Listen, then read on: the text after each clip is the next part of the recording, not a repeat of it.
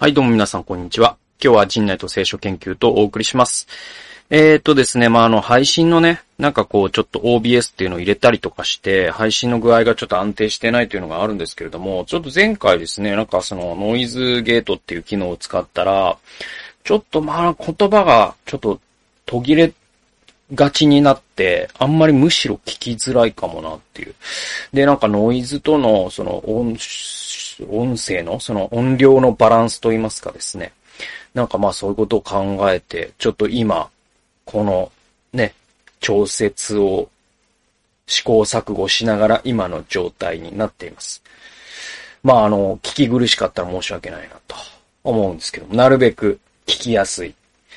放送を心がけてまいりますので、ちょっとね、忍耐いただけたらと思います。で、今日は、陣内と聖書研究とということで、市場と権力欲というタイトルでございます。第2サムエル記の3章ですね。で、ここね、どういう箇所かと申しますと、まず1章で、ダビデがサウルとヨナタンのね、が戦死したという知らせを聞いて、そして、二人のための愛歌を作ったっていうのが一章。で、二章でもいきなり歴史がめちゃくちゃ動くんです。で、それ何かっていうと、ダビデはそのユダの町、自分のユダ族ですから。で、ユダの町に、ダビデは帰ります。ね、ずっとペリシテでね。うん。で、アキシュというところで、身を潜めていたわけですよね。サウルに命を狙われてたから。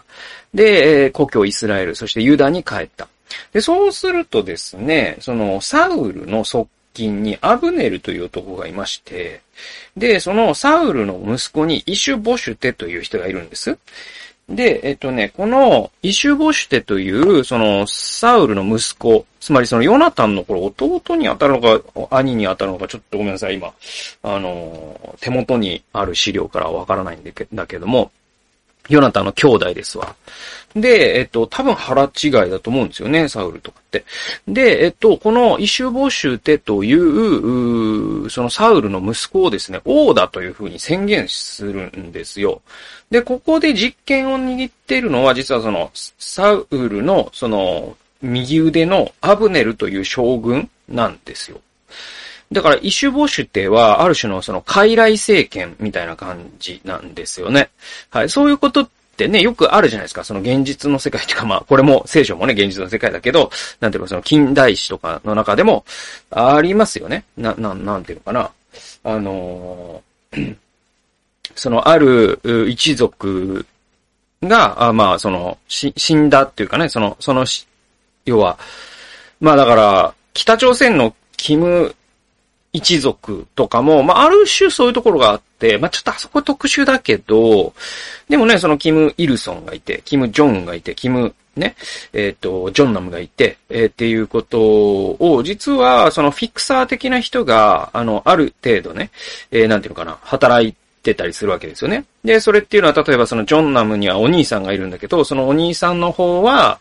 チャンソンテクだったかなの方が、擁護してたんだけど、そいつは粛清されてみたいな。で、その背後には、ジョンナムも実際働いてるんだけど、ジョンナムを担ぎ上げたい別の勢力がいてみたいなことって、あるんですよね。ちょっと例えがまたちょっと、あそこは特殊なんであれなんだけど、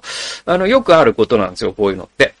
だから傀儡政権になるわけですね。うん。で、うん。だからネドベジェフとプーチンみたいなことですわ。で、実際はプーチンが大統領なんだけど、みたいなね。一時期のね。で、その話で行くと、この時に、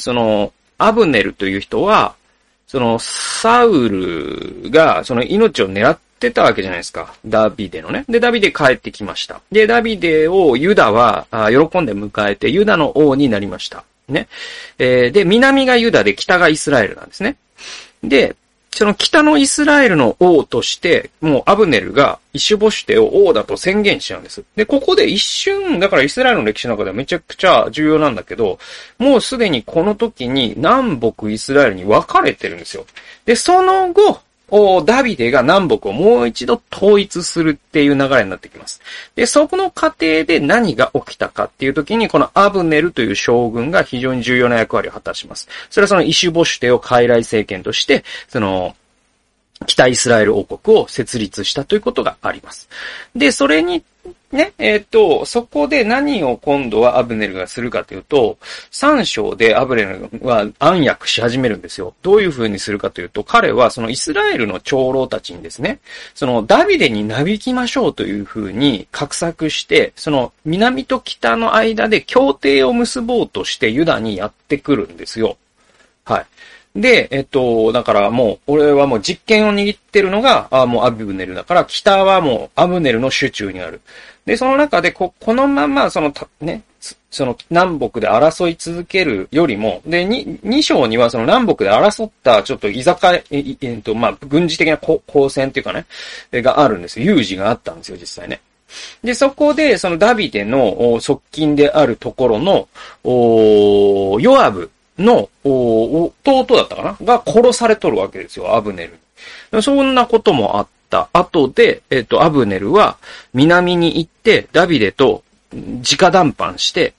ちょっとその仲良くやりましょうやと。うちの北のね、長老たちにも俺言っときましたからみたいな感じで。で、ダビデとしてはその南北が争うということ自体をそもそもダビデは嫌なんだから、じゃ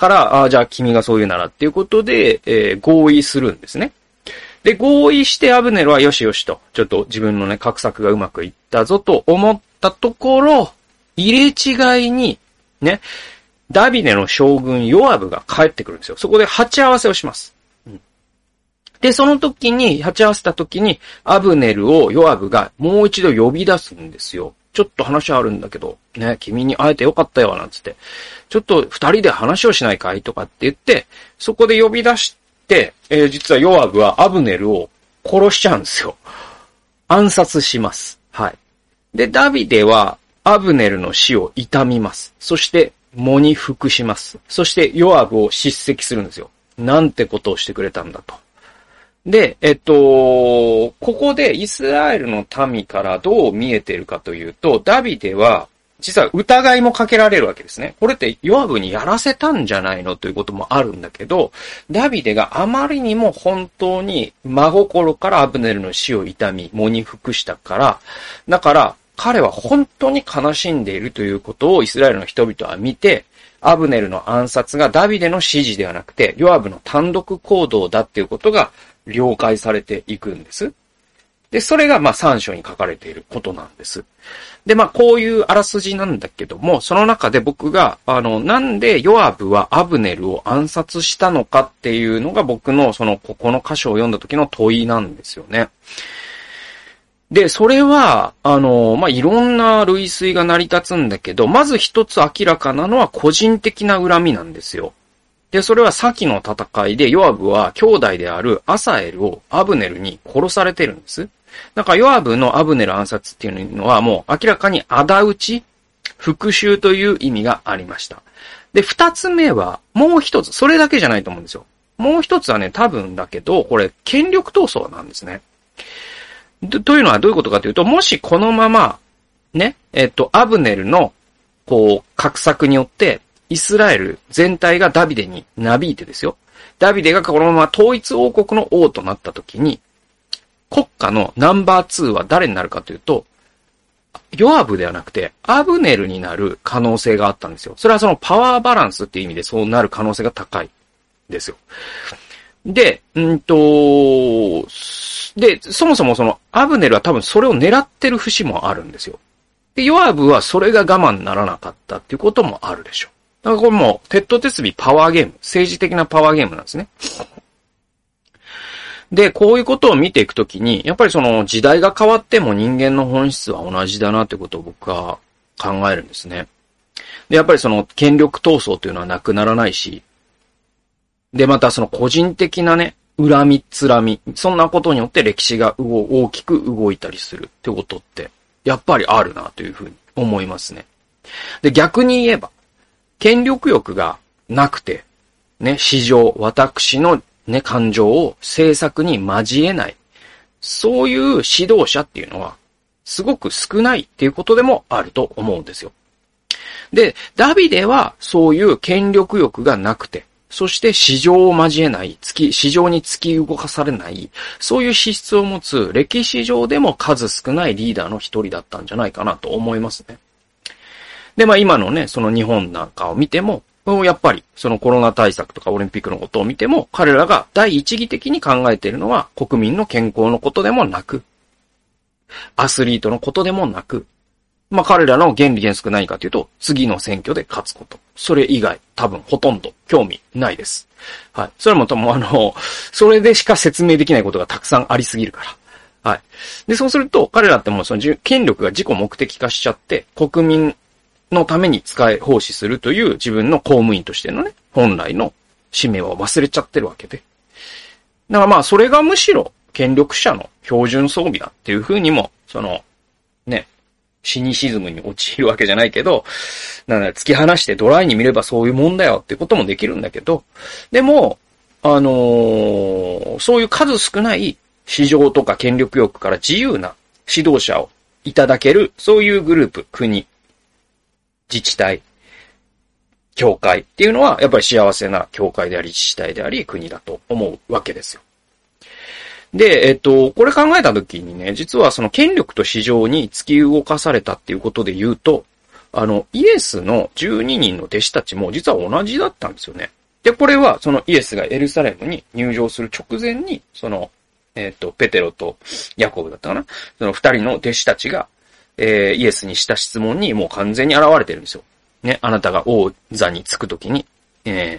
誰が一番、あなたの側近になるんですか。で、その母親たちも、私の息子たちを右大臣、左大臣にしてくださいみたいなことを言うわけですよね。で、完全に勘違いしてるんですよね。自分たちが将来偉くなれると思ってるわけですよ、彼らは。